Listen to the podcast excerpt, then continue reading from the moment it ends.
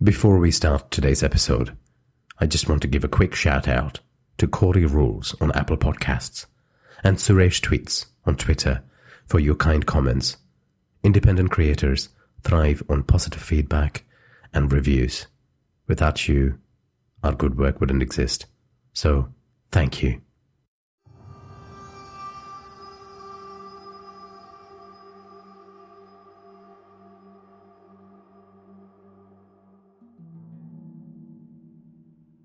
This is Indian Noir. You're listening to Fear FM, Season 1, Episode 5.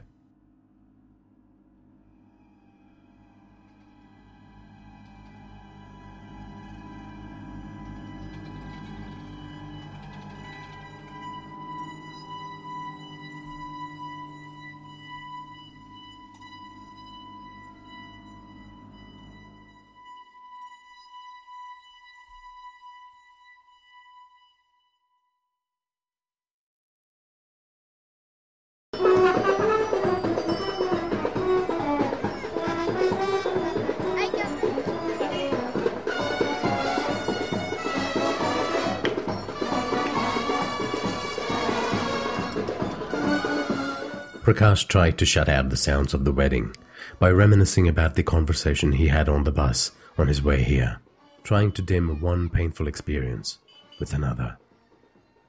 He had run into a college mate of his, Vaishnav. My friend, long time no see. Are you back from the US? I thought you settled there. Married a Gauri. uh, oh, you must have lost your job because of what my father jokingly calls KFC. he droned on. No need to go to the US, yeah. Start a startup. So many people are becoming overnight millionaires. I remember from college days, you were an inventive, creative guy. I thought you would have been an entrepreneur.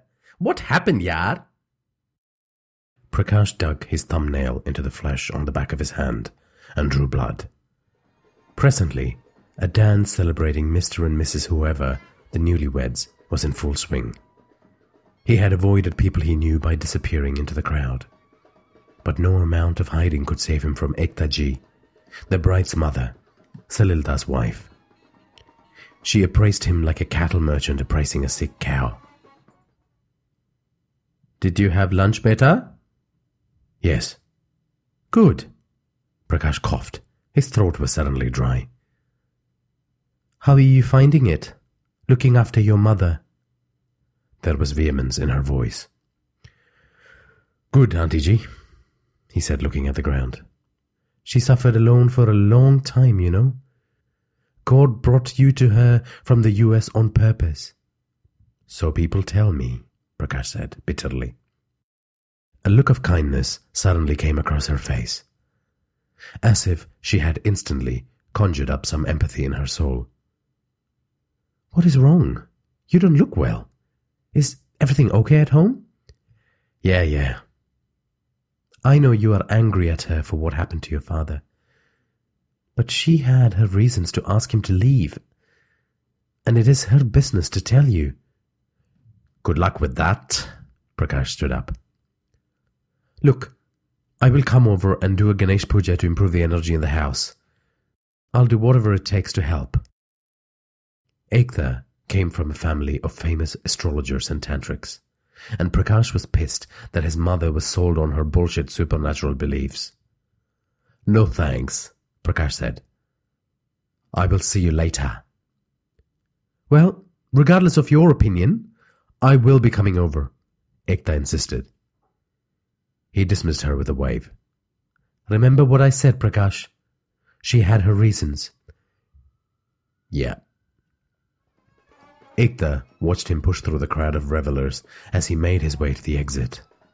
All the while, she noticed a dark shadow simmering away over his left shoulder. She placed a hand on her heart, her mouth wide open. The shadow climbed now and formed a cloud over his head. Suddenly, Ektaji was not at her daughter's wedding.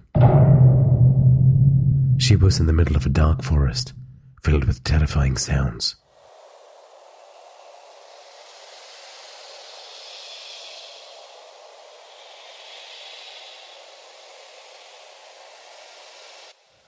A shadow emerged from the thick foliage, its footfalls crunching the leaves. What was this creature? It walked towards her, slowly at first, then faster. It abruptly stopped when it was an arm's length away from her. Then it spoke in whispers.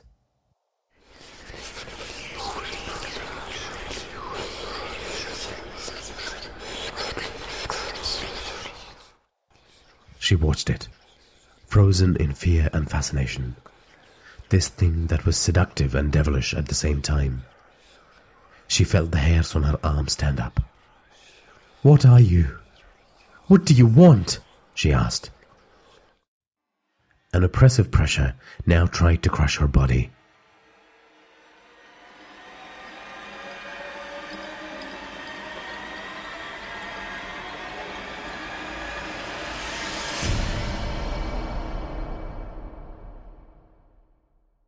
She stepped back, repelled by its malevolence. And it was right behind her, and it screamed into her ears.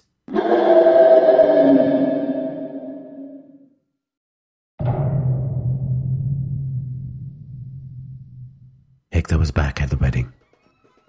Prakash and his mother were in danger. But first, she had to understand the creature before she could destroy it.